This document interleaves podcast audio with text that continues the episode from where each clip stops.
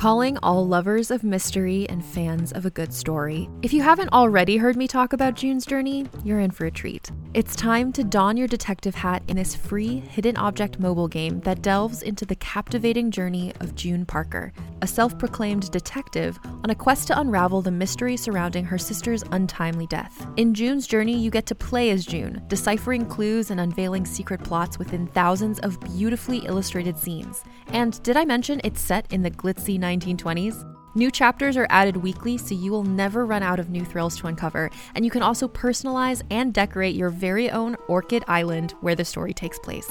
How sharp are your detective skills? Find out when you download June's Journey on your Android or iOS device, or play online via Facebook Games. Your detective journey awaits.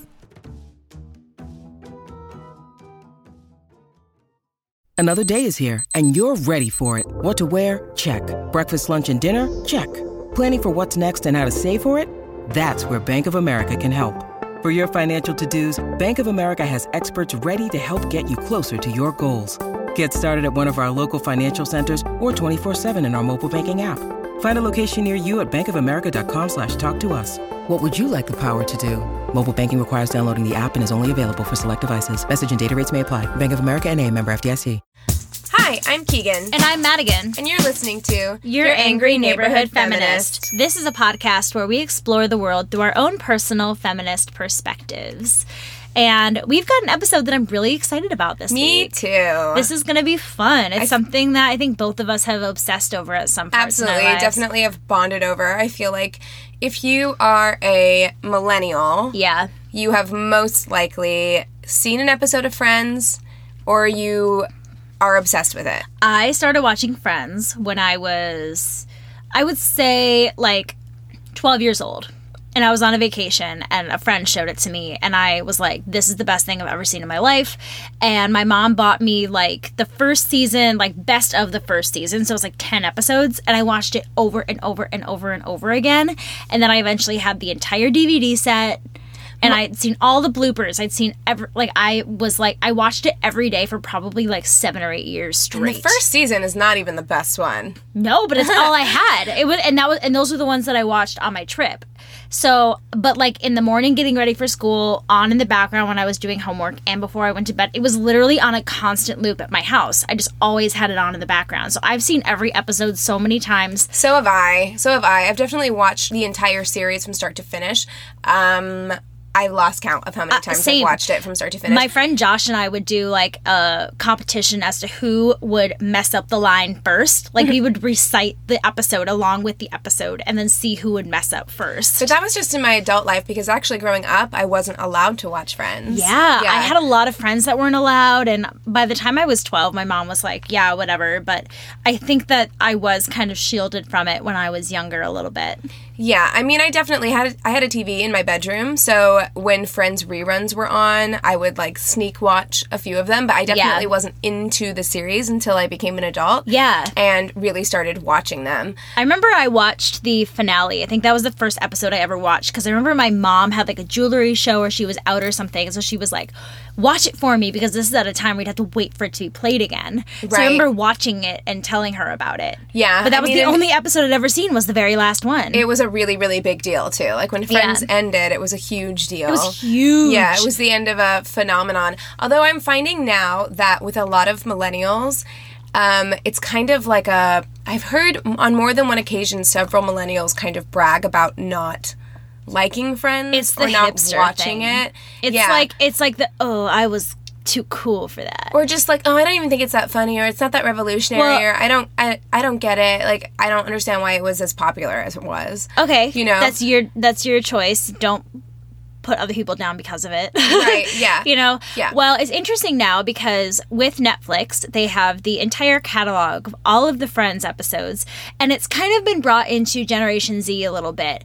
And Generation Z is watching it, and they're saying. How the hell did this stuff make it onto Well, the air? Well, yeah, it because there's a lot of problematic. It is not aging well at all. No. like Friends, and I love Friends. Sitcoms still- typically don't. I still watch Friends. Like I watch Friends like every night almost. Still, Yeah. Like I watch Friends and I watch Seinfeld all because the time. it's comforting. yeah, it's comforting. It's Yeah. easy, and both of those shows are incredibly problematic. Oh, like, Oh, yeah. they're there's so much in there that you're just like, God, Most that of- would not fly now. Yeah, a lot of the sitcoms from like uh, just gonna name a few that I watch over and over again. Friends, Everybody Loves Raymond, How Yeah. I Met Your Mother, um, Golden How I Met Girls. Your Mother's a bad one. That's really bad. Yeah. Even even Golden Girls, as progressive as it is at times, there are also things like language that's used, especially that you wouldn't use now. Right. I mean, and So- so much of this is just like different times, but that Yes. doesn't necessarily mean they get a pass on these things. No, And it's we definitely we need something to acknowledge to be aware of. Yes. Yeah, totally. Like moving forward. So should we talk about? We're gonna. So now we're gonna shit on it. Um. Yeah, I mean, and okay, again, I feel like this is worth saying anytime we're talking about a problematic fave. You can still like it. You can still watch it. It's not like we're saying that Friends is a terrible, evil show. No. And you need to withhold from that because, listen, nobody has the energy to cut out everything in your life that I would- that's problematic. I would all. consume no media. You would consume no media. You would wear no clothes because Yeah. all fast fashion is or cheap fashion Yeah. is deeply problematic. Yep. You know, like you would not have an iPhone. You, Yeah. You would not drive, you know, certain cars. Like it's just like But it's still. I feel it's still important to investigate. Like when we talked about Taylor Swift and John Lennon, it's important to understand everything. At least for me, it is. Like, I want to know everything that's going on and then make an informed decision Right. as to whether or not I want to participate in something, Right. whether it be purchasing, you know, a phone or whether it be watching a certain TV show Right. or listening to music. because there are things that you can make decisions about and cut out, and that's up to you. And there can You be know? specific things too that you know you're sensitive to, and even if you like the show Friends, but the fat shaming of Monica maybe really bothers you, skip so you skip episodes. it. You know. yeah, exactly. So what I actually wanted to start with was the homophobia, because I feel like we start off that show right away with Right. some homophobia. Yes. Because the first episode, Ross is meeting with his ex-wife Carol, who is a lesbian, and she tells him that she's pregnant. So that kind of spurs uh, him talking about his relationship with Carol. And a line that I wrote for season one that was problematic, just in this instance, was. This was Carol's favorite beer. She always drank it straight from the can. I should have known. Yeah. You know, it was. I mean, it's a- not that that's like, oh my god, a horrible. But it's, know, it's a running joke throughout the series. Like, Yeah. it, I mean, and not just from Ross. It's a running joke throughout the series for all of the characters to poke fun. I mean, at one point, Rachel can't remember Carol's last name. yeah. So she just says Carol lesbian. Yeah. Like, Yeah. So it's it's one of those things that's kind of like, yeah, it's not none of this or almost none of this that we talk about is going to be the worst thing ever. Yeah. But it's just one of those things that's like, ooh. Well, and the thing that I do like about Carol and Susan's relationship is the episode with the wedding. Oh, yeah. Ross coming to terms with it, like the really sweet relationship that they created throughout the series. Right, I mean, Um, but their honestly- relationship still is a butt of jokes, and it's not taken as seriously as uh, heterosexual relationships right i mean on the show are. amongst amongst the other friends i feel like the writers actually did do a good job and in this way it was really progressive that carol and susan their own relationship was really quite normal and in fact far more successful than any other fought and, and, and stayed together and they supported each other and they, they Right. co-parented for, and you know. Susan is exhausted with Carol for always like babying Ross or whenever Ross and Rachel break up. yeah and he but Susan over. is made to look like a villain half the time where i, mean, love susan I feel like I feel like it could be looked at that way. I never looked at her as a villain ever. see i was like why are they trying to make me hate her I never That's felt how I that. felt. I just felt like she was kind of they I do what I do feel like is what they were trying to make her kind of like a stereotypical quote unquote lesbian where she was At like times, tougher. yeah. I think she was like acutely aware of how everyone else perceived her lesbianism but Yeah. completely unapologetic about that. And so that's something that I I'll give the friends writers. Yes. You know, I'll give them that. so uh, there's a few more things before we get to what i see as the most problematic homophobic uh, issue. So Chandler throughout the series is also very also paranoid that people thought he was gay. Well, you know, Chandler a big was story arc. Chandler was written to be a To gay be man. gay, yeah. at first and then after they cast matthew perry and you know kind of saw the vibe of, of all of them together they changed their mind on yeah that. so but it, it is at times kind of like a thing for him that he always seems hyper aware of his masculinity or lack thereof. Like when he has the Annie soundtrack and he's like, "The sun will come out tomorrow," and they look, he's like, "There'll be sun." Like he lowers his voice and tries to seem more like manly. Like he's very aware that people are judging him Yeah, for there's- there's a- having what could be a gay personality. There's a lot of toxic masculinity and fragile masculinity in this show. Like Yeah. a ton. And sometimes most of the time Chandler's on the receiving end of that, but sometimes he's on the on the other side of that. Like Yeah. there's the episode where Joey has um his purse essentially like his handbag his shoulder Yeah, bag yeah. and he's like i like this shoulder bag and people Yeah. poke fun at, at at that or the episode Yeah. where chandler Or- walks in on him knitting and he's knitting, and then and says, Ross "Hi, is putting on, Josephine." and Yeah. then Ross is putting on makeup, and he's like, "Where are all the men?" yeah, yeah Yeah, so there's like a but I think that that's internalized like insecurity because there happens. He has been the butt of jokes so much. You know what I mean? I don't I don't know with Chandler. I mean, I don't I don't know how much leeway I'm willing to give. No, I completely agree. But I'm, but I mean, like, I feel like in life when somebody acts that way, it's because But they've they're all been, like that. Like, yeah. all of them are like well, that. and then do you remember when um, Ross and Monica and Chandler are like telling each other secrets? Right, yes. and Ross mentions that he like kissed a guy, and that's like the biggest like whatever you dude, kissed you a, kissed a man. you kissed Yeah. a guy, whatever dude, you kissed a guy, and Monica, you kissed a guy, and it's like the biggest thing in the world. Yet when Rachel made out with her roommate in college, It was hot and sexy, yeah. yeah. Oh, the coconuts knocking together and blah blah blah. So it's definitely like that male gaze, uh, toxic masculinity kind yeah. of thing. Yeah, absolutely. Um, also, the big thing for me is actually, I would say, very much transphobia when we talk about Chandler's dad, Charles. Yeah. There's a lot of things in that show uh, that treat that character horribly and i heard in an interview with the actor with the actress lately that said that she was treated horribly on the Right. set So the actress is Kathleen Turner. love her i who, couldn't uh, think of the name Who though, I do you. love. Yeah, I do love Kathleen Turner. And I always wondered about that, what that must have felt like with her appearance, because that's what she looks like. I mean, they, Right. they, they did things to make her look more like a quote unquote she drag felt queen. more and more like an outsider rather than mentioning the character from what I read. Right, but, that character was definitely a novelty and was at the butt of jokes. They did a few things that I feel like they tried to be inclusive in watching Chandler because no one's saying that it wouldn't be a difficult thing to deal with, you know. So I feel like they did a good job of, of trying to get Chandler to deal with that Yeah. when inviting him to their wedding and all of that stuff. But it still just there was feel still a lot of jokes. You know, don't you have a little bit too much penis to be wearing a dress like that? yeah, you know, no, it's of just course. kind like of. from the mother character is problematic in a whole different Yeah. way. Yeah. Um, but I, yeah, there was just a lot of times in that show where I feel like it could have been a really amazing character arc for. I mean, there and there was a great arc for Chandler and his dad, but I, in today's day and age, I wonder what could have happened um, with their character development and their relationship. right and it, and it was always very unclear like they never they, they never, never, said, called him right, it- it's very it's kind of a difficult thing to talk about because it was never addressed as to whether or not this was just a drag queen Yeah. or someone who was actually transgender Right. but anytime chandler's dad appeared in public whether it be at the wedding um, or just in general Yeah. in life he was always dressed in drag Yeah. so but I love when they're walking down the aisle and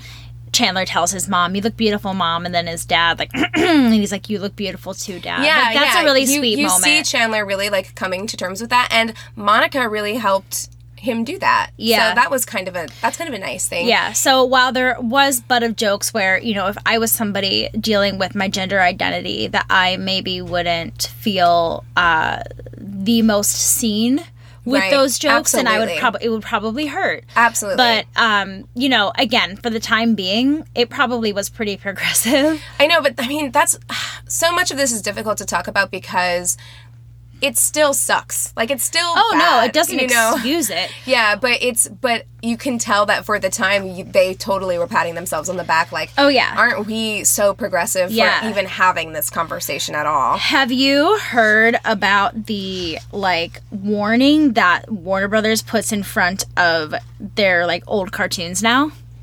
No. There's like a thing that basically is like a racism warning before showing old cartoons like Tom and Jerry. Like, am not this is a thing of the times, yada yada yada. And it's like we understand your sentiment, but also like maybe just don't show those episodes. Like maybe we need to just I mean, I don't know. Again, like I think it's kind of a fine line too because when they did that with Fantasia and they cut out an entire portion of Fantasia that was racist and then just never and didn't talk about it and just That's I a feel movie. like we need to understand but I feel like we do need to not sweep this under the rug and let like right, but we need to understand that forget it is racist. Right, which which is why Warner Brothers put a warning in the front of it. Right. So I, I don't know. I don't know where I stand on that because I feel like we cannot show while it's painful to see as as a person of color, it's painful to see it, um, and it hurts. and It makes you question whether or not you want to But you also don't stuff. want another generation to think that it's okay you or to get used to something and like you that. but you want them to know that that was something that happened True. right like we can't just like forget that that's that was normal for you know your Yeah. great grandparents had to watch these com- these cartoons like that Yeah. was all they had and that's how they saw themselves and it's part of your history That's you true. know Yeah, I wonder if it could be more in like a controlled setting, but you know, not every parent is going to do that. I don't right know. That's yeah an i know interesting. i know that's an interesting It's- thing to think it's about. It's a though. difficult like kind of debate Yeah. So let's go kind of back on the part where we were talking about like Joey with the purse and things like that. Yeah. Let's talk a little bit about gender norms in the show and how uh, they uh, showed a lot of problematic sides of that. So we can talk, let's talk a little bit about Joey's purse and let's also talk a little bit about how Joey is sometimes perceived as feminine, making his home more girly for his roommate Janine. He does that commercial for like the lipstick for men and he, he really likes his man purse to the point Right. even where, you know, he wears it for an audition and they're like, can you do it again without the purse? And he's like, no, this is my bag. It's yeah my i bag. I love this bag And I I love that episode so much. Joey to me as sexist as he can be, there's a childlike uh just eh, wonder about him Right, of where he sees things so simply That's where he's thing. always the first person to be willing to try something Yeah. without worrying about what other people are going to say Yeah, that's the thing about all of these characters is they have qualities that are really, really endearing, which Yeah. is what has made this series so successful. Like what Yeah. has made this series so successful are the characters and their relationship with each other. Mm-hmm. Um, and I always loved Joey. I loved Joey growing up. yeah But I'm sure we will get to some of the things that he did that were oh yeah he was incredibly problematic. He was not perfect, but I remember the episode where Chandler and Ross are freaking out about the breast milk. yeah. And he's like, I'll try it. Yeah. You know what I mean? To me, that's a good example of like it's more open where in some he ways. may be very close minded about certain things. He does have like a a wonder and a curiosity. And Well, I think it's that childlike quality that might be what gets him in trouble. Could be. A lot of the time. Because Yeah. a lot of the way that he relates to women, I feel like is a very teenager Yeah. way of It's very into Madonna his- whore, kind into of. his thirties. He's Yeah. still kind of treating women the way that you would treat them right out of high school. You know what I mean? Like I I agree. Um, if we want to talk more about Ross and uh, or about Joey, when Ross and Joey take the nap together. Oh yes. and they like freak out. There's a little bit of about it. homophobia there. Yeah, and then also it's the whole thing where like they have that whole montage of Joey and Chandler hugging, and they're like, "We do this too much." Ugh, Yeah, ugh, we need to ugh, stop. We need to stop. Or they'd be hugging and someone would walk in and they'd be like, "Oh, we're not doing anything." Yeah, yeah, here." yeah, yeah, Which at, the, at one point it's like, oh, guys really do can have those loving relationships for one another, but at the same time, you shouldn't be, you shouldn't feel sorry for being Right. affectionate with right. I mean, and friend. again, I think that the show was really trying to do something a little progressive and Yeah. being like men have these really close, loving relationships. Yeah. but at the same time, no homo. You know what I mean? Like, eh, eh, you know, for real, yeah. And then uh, a big one that gets brought up a lot in a lot of the articles that I read, were it's that Ross didn't like that Ben played with Barbie. Oh yes, I read a ton of articles too, and that was That's always like the first one. and um, which is a little surprising given all the other problematic things on that show. Um, so basically, what happens is Carol and Susan bring Ben over for his time with with Ross, Uh-huh. and Ben has a new toy, and his new toy is a Barbie doll. Barbie. And Ross freaks the fuck Why? out. Why does my boy have a Barbie? Yeah. What? And I. What does Susan say? She's like, "Are you afraid he'll grow up to be in politics?" Was that what she said? I don't remember what It's something like was, that. But he also definitely like demonized Carol and Susan, but for like poisoning their son Yeah. against him. Yeah, I Be- love all because he plays with Barbie This dolls. this is the episode where Rachel or where Joey does that commercial with the easy pour milk spout. Oh, yeah, yeah. And Rachel's like, "Why don't you just let your son play with this doll?" Sticks the spout into the milk carton. like it's yeah, just yeah, yeah. But it's true. They all kind of everybody else is kind of like, "So what?" And he's like, "G.I. Joe. Yeah, yeah, yeah. You know, this is cooler." And, And I remember growing up as a kid during that time period in the 90s was really the first time that I had ever well of course I was a kid but it was it's the first time that I can ever remember in mainstream culture having the conversation about boys playing with baby dolls or Yeah. Barbie dolls or traditionally girl Yeah. Toys. Well, what comes out at the end of that episode? That Ross used to dress up as a girl with Monica and have tea parties. and yeah, pretend to be a What was what was the girl's the? she was in It was a great name, and I Yeah, I can't can't remember, what it it is. It was oh um I M D I or B I drink tea. oh that's right Won't you dance around with me? And it's like, and that's a really normal thing for kids to explore, like different Well, also toys later on, the um the their mother. Remember, I think she's talking to Rachel where she yes, says he used to tuck, tuck his, his, willy between, his legs, and say, "Mommy, I'm a girl. Bring me with you." yeah, yeah, Yeah. So I mean, I think maybe some of that is is internalized Well, in a way, in the way that he reflects on, Yeah. on his children. And um, honestly, all of that is completely normal. all of it kids. is so normal. every every kid like experiments with that sort of thing. Yes, every kid it's does. so normal. Yeah. So there's that, and then uh, the big one for me that always pissed me off was the male nanny. Oh yeah, that one was fucked up. Went ballistic. Yeah. Ross, to me, I'm just gonna say this flat out, is the most problematic person on this show.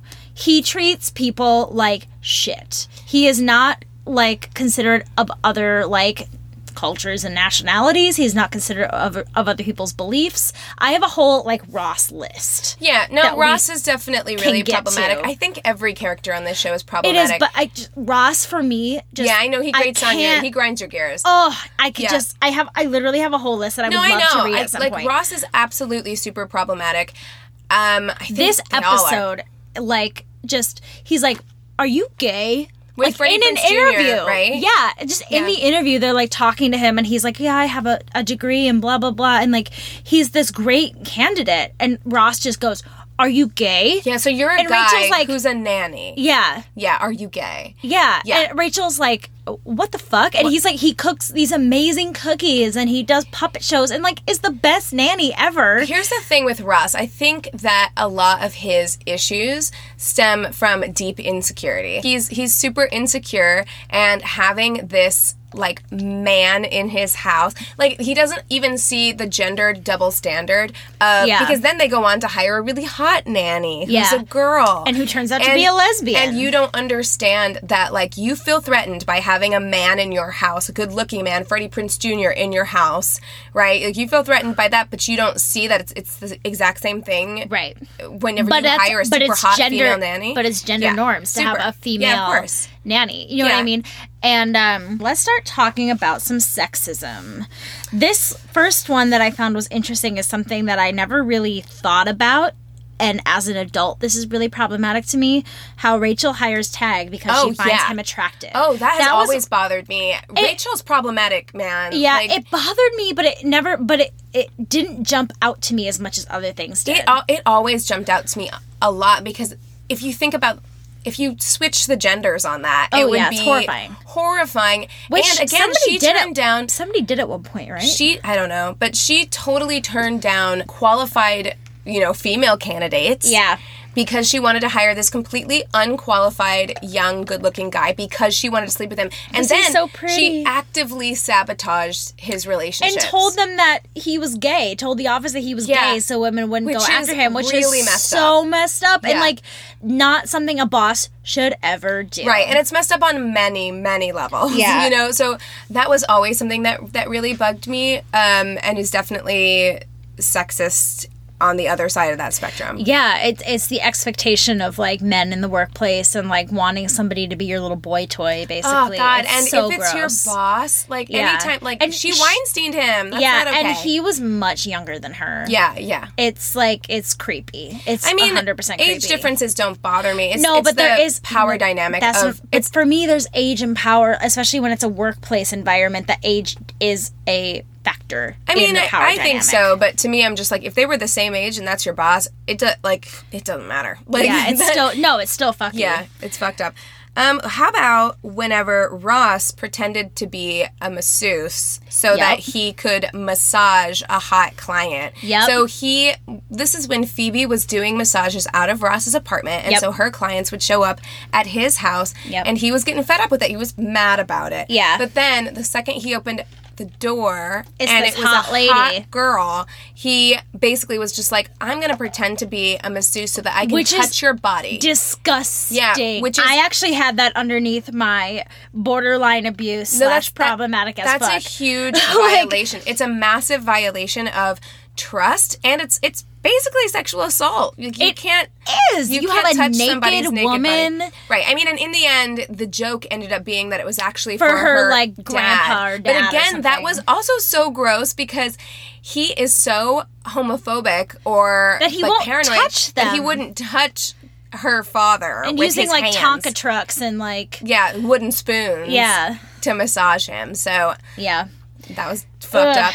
up. Um, women are constantly being objectified. Mostly, I feel by Chandler and Joey in the first few seasons, especially. Uh, Joey the throughout, I I'm- feel like. yeah, Joey throughout From start to finish. Um, a few that just like uh, came to my mind when I was writing down my notes was like where they talk about wide back. Remember where they were referring to Ross's date as wide back, and Oh, he's I like, "Not wide that. back," or like Joey's dancer roommate, how he they Oh, were yeah. like really excited to spend Thanksgiving with like the Oh, drunk dancers. You know, roommate wanted, non-smoker, non-ugly. Yeah, to me, that one is really bad. Like, Joey has a few instances where you're just like, again, I feel like a common theme throughout this is just going to be like sexist double standards. Like, the way in which he freaked the fuck out on Chandler when Chandler kissed one of his sisters. Yeah. And couldn't remember which one. And yet, this is a man who will abandon women that he's just had sex with and he leave threw them- someone's wooden leg in the fire. Well, I mean, I think that was an accident, wasn't it?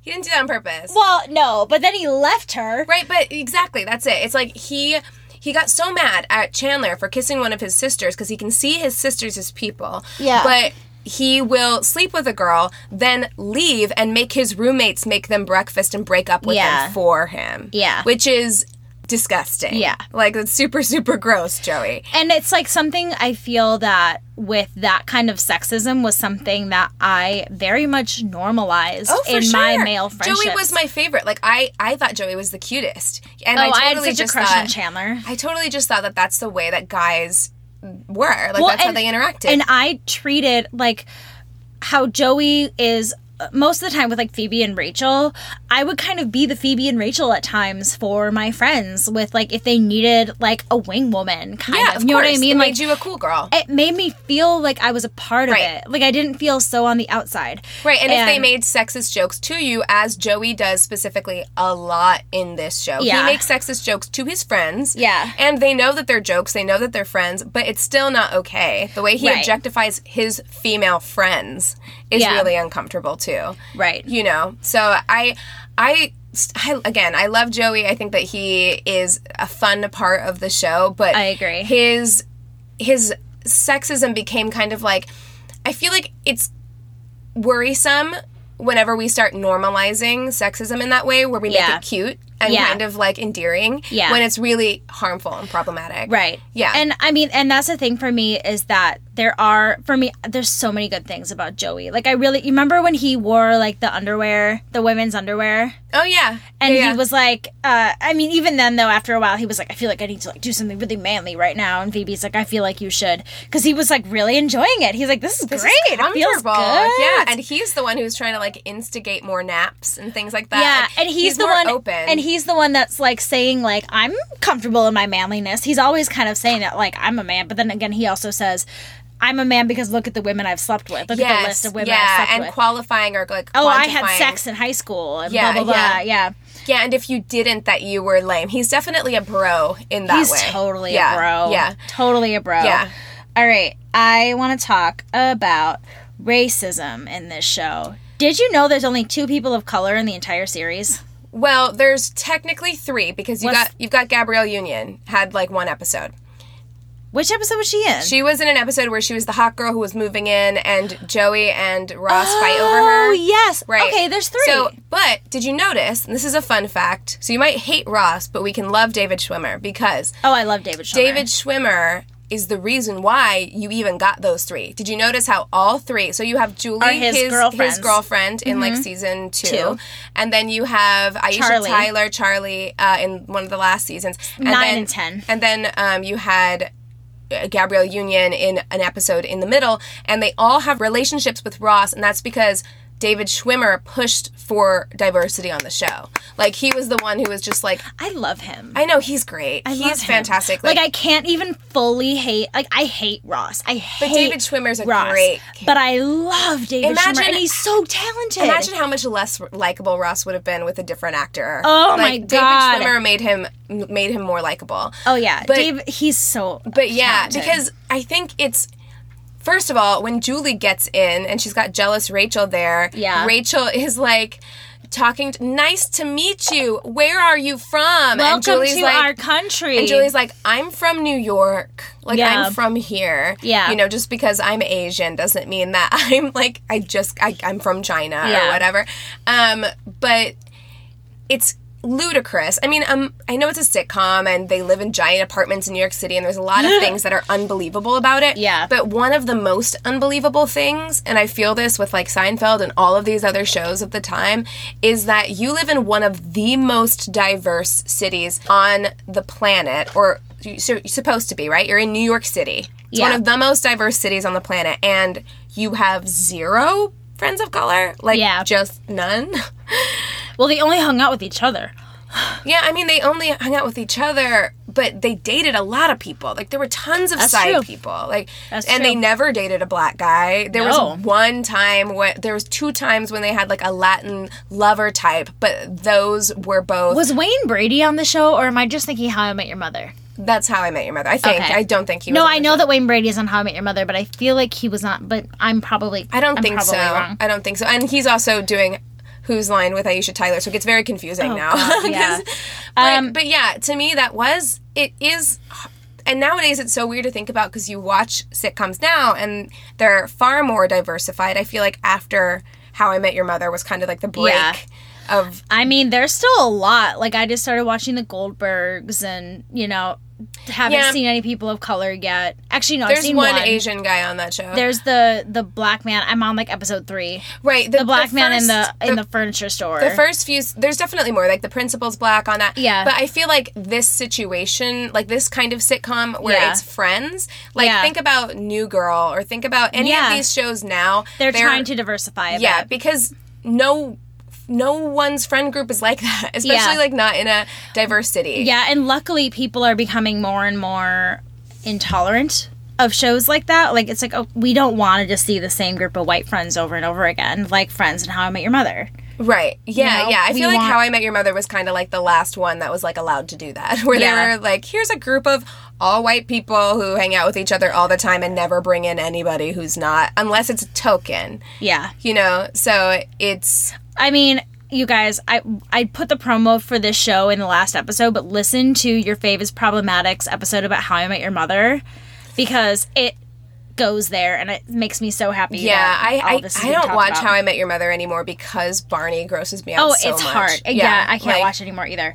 Uh, the other thing that is incredibly racist, but very much cultural appropriation, also is Monica's cornrows. ooh ooh yes Yeah, that and chandler calls them disgusting at Yes. one point so all of and it is bad. everybody's making fun of her for it, and like, I mean, and as someone who has, you know, kind of railed against culturally appropriating black hairstyles, I'm not gonna sit here and like rah rah for for her having that hairstyle in the first place, but in the context of the show, it was like she has really curly hair and it was out of control, and she was excited to have it like Yeah. tamed in braids, and she was traveling somewhere where she probably had it done. Again, to Yeah. me, it felt more like a cultural appreciation situation, but it's the way that they reacted their to it. reactions to it were soups racist. Yeah. like really, they're like, I can see your scalp. Yeah. Yeah, and just like that's so gross. Like Yeah. they basically reacted to it like it was disgusting and made tons of jokes And like it. wouldn't touch her hair and Right, like ru- like she Chandler was didn't like want to kiss her. Yeah, she was like trying to be sexy with her hair and he's like, ugh. Yeah, it's weird. it It's felt very a, icky. it's such a violent reaction to like hair. yeah, It's over so something that weird. I could see being taken aback for a second because you're not used to seeing her like that. But then, like, but get over then it. get over it. Like you know, I don't know. Yeah, that and- and really rubbed me wrong. Also, just if somebody is genuinely excited about their hair, Fake it. Fa- fake it. Yeah. Yeah. Just it's their hair. You know what I mean? Like, you know, when Monica gets home to New York, she she should probably take the braids Oh out. yeah, let me tell you, when You I was on the cruise, so many because we were in Mexico, so many people got their hair braided, and you know what? I was like, that's fine. It's fine. We're in Mexico. You got your hair braided by a Mexican woman in Cabo. That's okay. But I will tell you, as soon as we got back to Long Beach and I saw all these little blonde kids running around with cornrows, Yep. I was like, oh no, like this Yeah. feels wrong now. Like you guys should Oh, I did it when I was younger, but Yeah. now I would never do it. Yeah, I was like, you guys should probably take your hair down now. This was this, that was boat life. This We're done with yeah, that. Yeah, this Like, isn't cute anymore. yeah. So yeah, that that was another another not so good thing.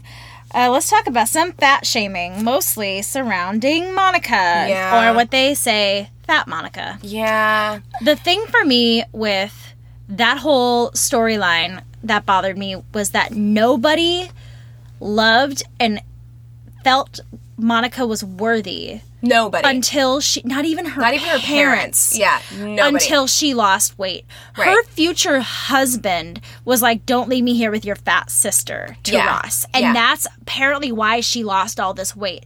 It's total. It's it was a insatiable. revenge. It was a It's- revenge body. It's Yeah, insatiable. which it's like I think is so gross. and then she and then she like you know is trying to seduce him and wants to like embarrass him and it's this whole thing and then she it ends up sticking and like it's done in such an unrealistic and horrible demeaning way that that for me is something that's really hard It's for it's me to triggering. watch. I think the first time you see quote unquote fat Monica in that home video, Joey says, "Oh, who ate Monica?" Yeah. You know, or something like that, which is really just and also just not how you treat your friend. No. Because I would be so sensitive about that. There's Yeah. no way that I would be laughing or I wouldn't be liking those jokes to be and that's how you me. can tell that I almost called her Demi Moore.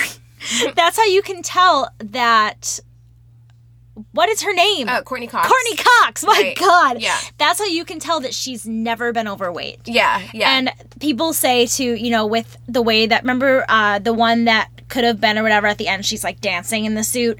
Like they're saying that that is not how, like, somebody who has been put down for their weight constantly wouldn't be like, typically wouldn't be celebrating it that much or feel so comfortable. I don't know. Like, they're, Right. No, they I've never been in that situation, so I can't say. They portrayed Monica for the most part in those flashbacks when she was overweight. They portrayed her very often as being confident, like going out with Rachel to frat parties and and being pretty confident. and like, you know, I've had the same amount of beer as you and I can't feel a thing. yeah, And, and yeah. so many fat jokes. And also, while I know that that's kind of like a thing on that show where she's like dancing in the fat suit and it's Yeah. like funny, but it's also just like it's such a spectacle. it looks like a spectacle. It's like it looks laugh at the freak, you yeah, know? exactly. Like that's Yeah. what it feels like, and it wouldn't make me feel good. No. you know, And then you look at the way that Monica is in the present as being this, you know, very thin, very thin, very thin woman. And and she's a chef, and you're like, she never struggles with her body weight throughout the entire series. Like that Yeah. was never written in that she ever had a a relapse or any kind of right, well, it's because at that time, especially people, you know, I mean, and we're still having issue with it, obviously, the discussion of mental health along with your diet and your weight. You know what I yeah, mean? Like, because it would be hard to keep that weight hard. off, and especially if you were around food all day every day There and you is had a mental for that. aspect I mean, and it. And if you already were like maybe genetically predisposed to put weight on, Yeah. you know, some people have a higher metabolism than others, and Yeah. she was. You're telling me because I mean they make jokes about her being fat as a little girl. Yeah. Like, oh, you broke our our dog's back because you- Yeah. you, were the two hundred pound five year old. whatever didn't break the porch swing. Monica, Monica did. did. Yeah, exactly. So that that part's rough. That part makes me really uh, uncomfortable and very sad. I want to hug young Monica. And they all do it. Like they all make fun of her for Yeah, it. Know? it's rough. Like her mom is just horrible. She's to so her. toxic and mean. Horrible. I feel her. bad for Monica's character Even her, so much. even her dad, who will act so loving to her at times, will like say something out of the blue that's so wrong. Well, and they all very noticeably favor Ross. Yeah. like without even trying to really hide it that No. he's like their favorite, which is also really damaging. Yeah. Like to a child. you wonder why she maybe had food issues. you know what I mean? Yeah. Like, or any other, or why she's like super OCD or whatever. Yeah. And also, that's another thing That's where they kind of treat her OCD as a joke. Yeah. On that show, which I'm like, I don't, I don't know. Yeah, Like her- she she should talk to somebody. It's well, maybe she kind of went from like her obsession with food to her obsession with everything needing to be just so. Yeah, but if you're that's giving- something that's very common, but you're Yeah. trading one thing for the other. Yeah, and if you're giving your husband so much anxiety about needing to put every last thing back in its spot exactly where it goes within an inch Yeah. by the time you get back home from work, Yeah. that's a problem. yeah, Like, you know, But she, I mean, luckily she does. She's like, I don't expect you to care about. she that kind totally of stuff." responded in a in a loving way, but his But anxiety was real. Yeah, like, but she also shouldn't feel that way. You shouldn't feel like you need to put everything exactly in its well, place. she does have her her secret closet That's true. full of things, That's but yeah. true. Yeah, yeah. Spoiler alert. All right, so I mo- everything that I have in my borderline abusive slash problematic as fuck section has to do with Ross. So can I do my Ross list? yes, yes. Thanks. Have at it. Feel free. But then I have something. I have a a, a positive list after about different character. Okay, cool. Just to kind of like level it out a little. Give you some balance. I understand. Yeah. So. I found a blog on Tumblr called what gives Ross the right tumblr.com. Okay. Uh, I got some information off of there. Also got some information from my own my own brain and some information from the good old articles and things like that. So, Ross Geller broke into a girl's apartment for a shirt.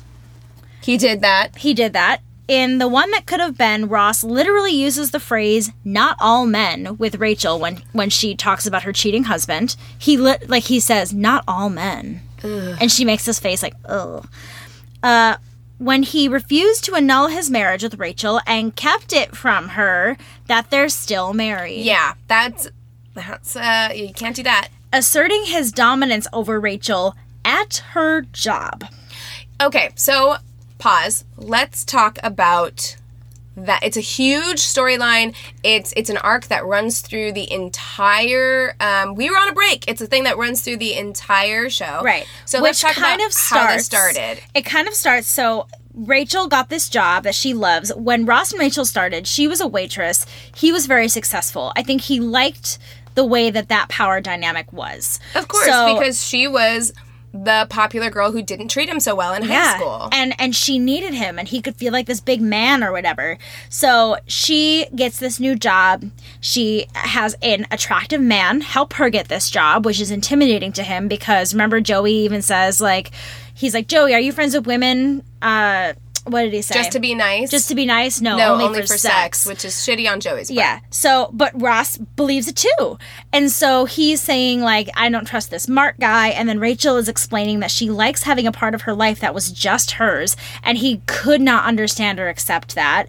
Um, so he starts asserting his dominance at her job. He's like losing his mind. And Rachel's like, I can't do this anymore. Let's just take a break. And he gaslights her hard. He makes her feel like she's crazy. Yes. For reacting the way that she is by being upset that you've come in, you've wrecked my and as someone who like works in an office and sometimes kind of high pressure situations, like if you need to get something done or you're up against a deadline or you're placing an order and you can't get it wrong or whatever, and having someone come in and disrupt your entire evening yeah. is It's so unfair. unfair and infuriating. And he's like, I can't have a relationship with your answering machine. It's like, no, you just don't like that she has some sort of power.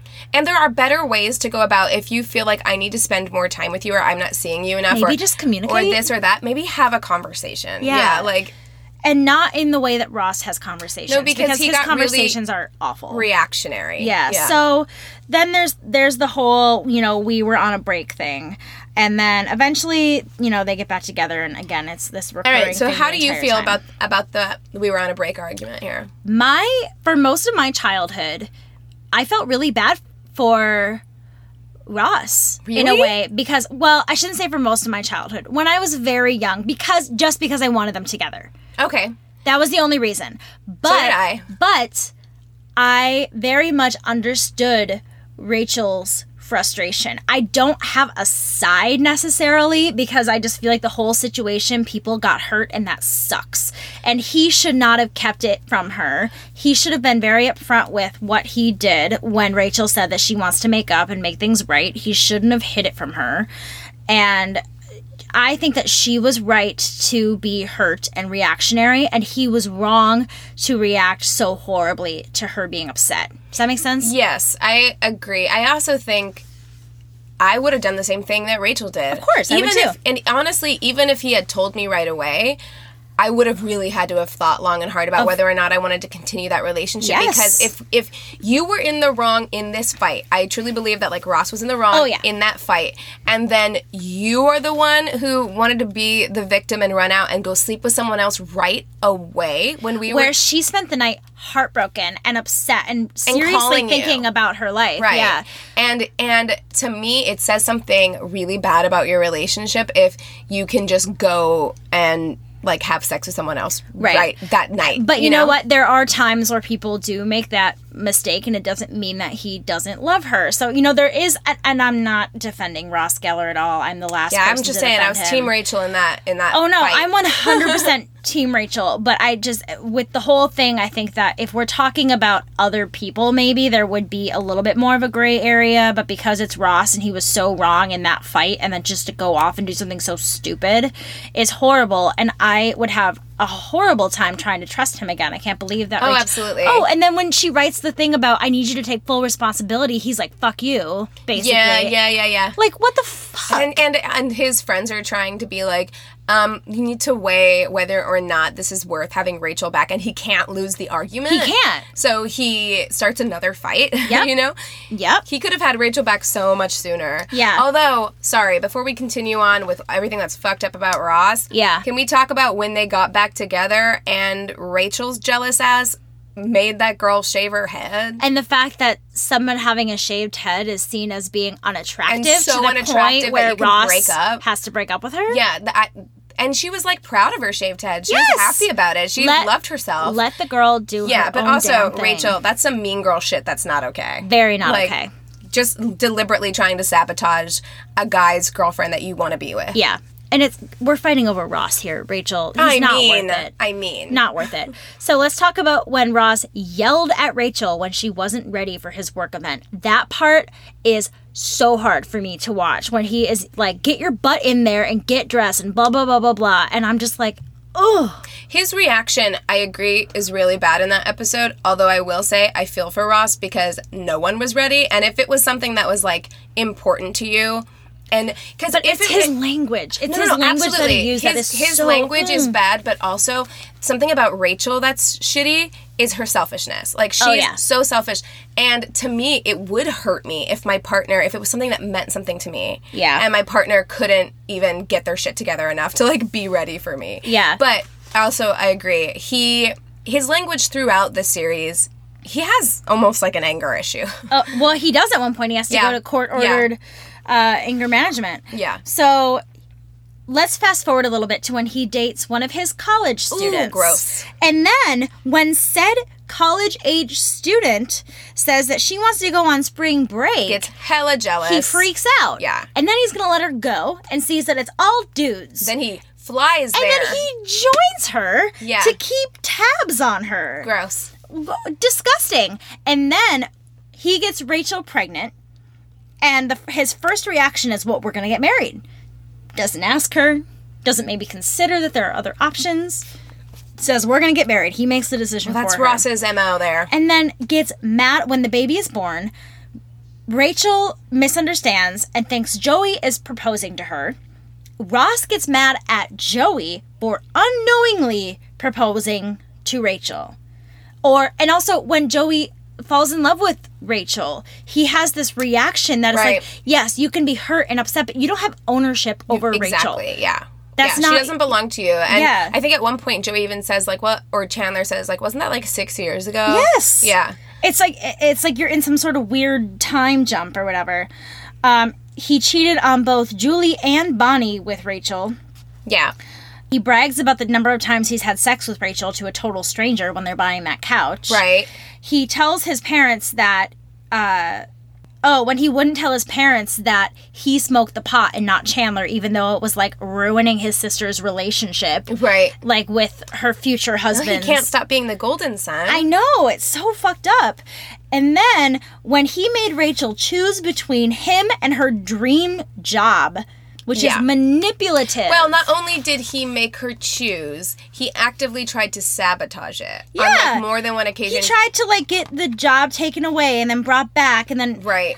like he had no thought about I mean, here's the it problem. being inconsiderate. Uh, here's the problem with Ross. He doesn't know how to have like actual fucking conversations. Like, No. if this is how you're feeling, like you would have gotten Rachel back so much sooner if you could just communicate in Yeah. any kind of real it's like adult way. most sitcom things though is that like most sitcoms like that's the basis to all the problems in the shows is that they don't know Yeah, how to yeah. communicate. Yeah, but that's exactly it because no normal person would basically go and try and bargain for someone to lose their job. Yeah. You know, especially not someone you loved and cared about. Right? You know, and if you really love her that much, she'll make it work. Yeah. No matter the distance or whatever. Exactly. Maybe you should get a job in Paris then. or maybe you should just have like you said have trust in the relationship and if it's meant to be Mm-hmm. make it work because you know in the long run you know we were talking about this the other day in boy meets world when topanga is like you do you and i'll do me and if we end up together it's beautiful Right. You know you have to have trust that things are going to work out instead of constantly feeling like you have to manipulate everything and even when they get together he's like unless we're on a break it's like no Yeah. he's going to carry that stuff with him forever because that's what he does he's like a squirrel Yeah, and keeping his, it all in his and cheeks. his attachment to Rachel is unhealthy. Like It's just- because he was he like idolizes her he was obsessed with her throughout high school and i feel like it's almost like she's his prize right Yeah. like if if he can be with rachel i mean and in that He episode in that episode where brad pitt is guest starring and he hates her which is kind Yeah. of funny because they were married at the time or whatever Yeah.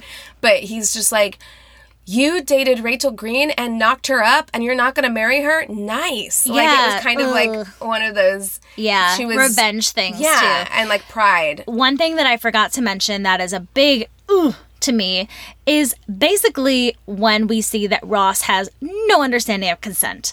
Yeah. Because they're at a college party Ooh, and he talks about what he thinks is his first kiss with Rachel.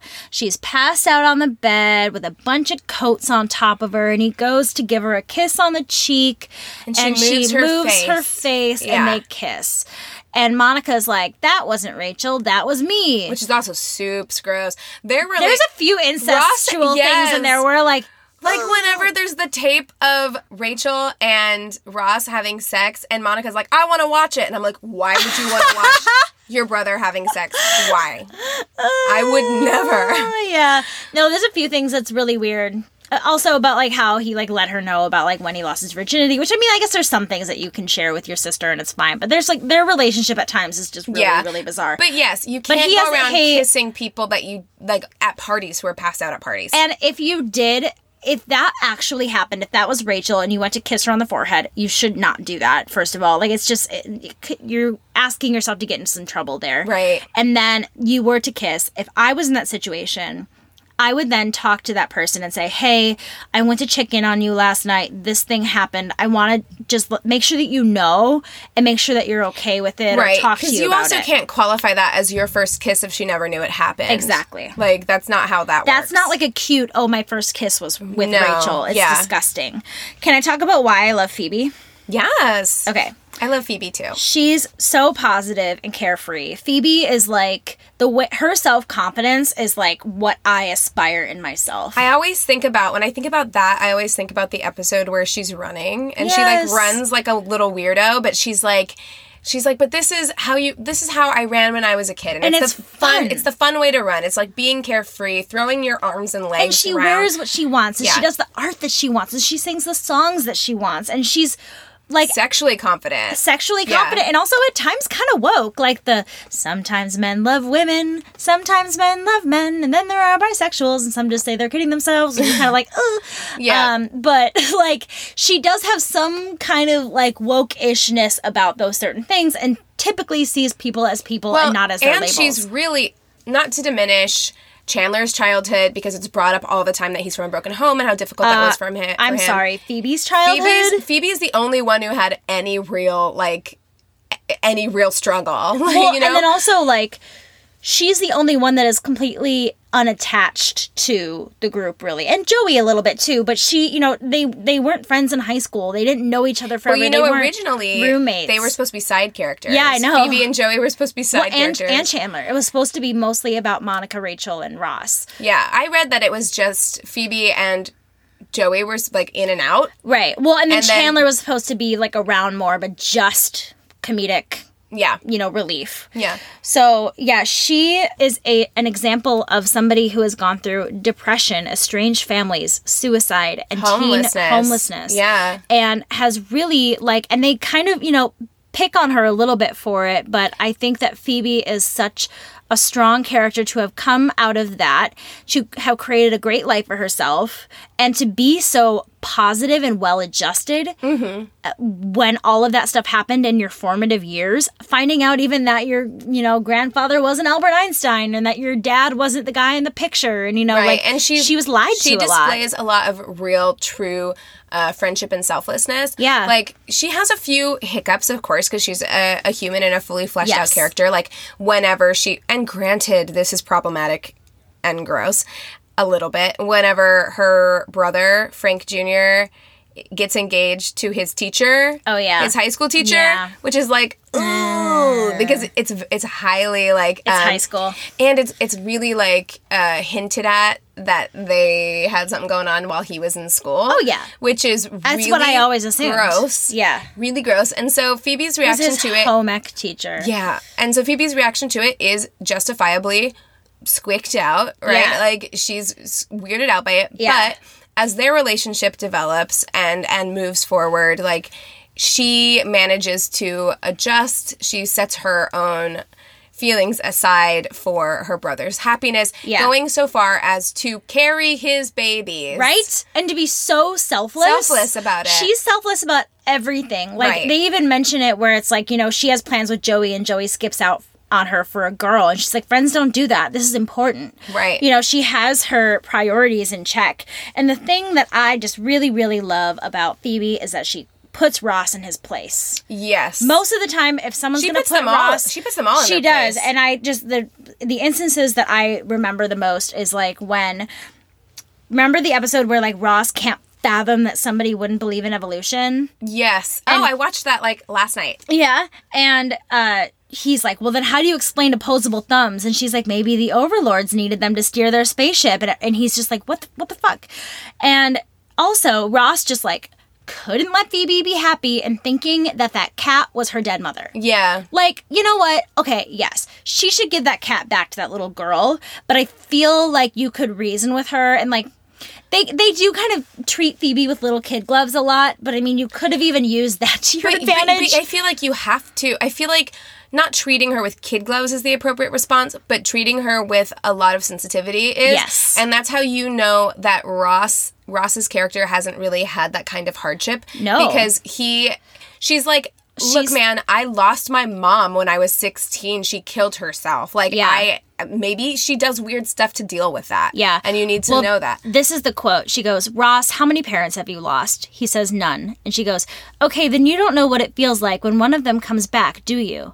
I believe this is my mother. Even if I'm wrong, who cares? Just be a friend, okay? Be supportive. Yeah. And I feel like that's a really good way to kind of define Phoebe's character as a whole, where no matter what's going on, she's going to be positive, she's going to be supportive, she's just going to be a friend, Right. you know? And that's why I love Phoebe so much, and I wish I was Phoebe. Right. I mean, and she'll go to the ends. Like I love it at the end too. No matter right or wrong what what Ross does, she's the one who's just like get in my cab and I'll I'll drive you all over town to like find Rachel or Yeah. You know, yeah. She's just she is truly the best. Also, she speaks French and apparently speaks Italian. yeah, I know. Like she's so smart. And like I, how I just love that she also just embraces her weirdness. Like, Yes. and, and if anyone, no one can shame her for her weirdness. Yeah. she dates all the time, and if anybody's weirded out by her weirdness, she's like goodbye. Yeah. Like, she doesn't need I that love- kind of negativity in her life. I love the part where she like runs to the coffee house with her like dress being undone in the back, and she's like, "Ross, zip me up," and he's like, "Oh, okay." And like, I just love it because it's such a real moment of somebody who's like getting ready and like doesn't. She lives alone. She doesn't have anyone to zip her dress up, you know, and Yeah. like, she's just doing her thing. And also, I like that she, you know, she's like, "I didn't go to high school. Like, I don't know these books or these references that you guys are talking about." Yet she's still so smart and so self assured. She doesn't put herself down because she didn't have the same experiences and as she's everybody else. constantly working to better herself. Like Yeah. she takes those classes and she gets upset because Rachel's not taking the classes seriously. and she wants to donate to a charity that's completely selfless. You know, she's like PBS. like I Mm-hmm. Yeah. hate PBS. You know, Yeah. and um, she just she's such a, a beacon of light for me in that show, and I just I love Phoebe and her arcs and her stories, and she's great. Love Yeah, her. I agree. And so I mean, I guess in in summation, we are big Friends fans. I have a clearly friend, because we can quote all know, the shit. I know. We can talk about every episode. I have a Friends magnet on my fridge. Yeah. Like, I adore this show. I watch it almost every night to fall asleep. Yep.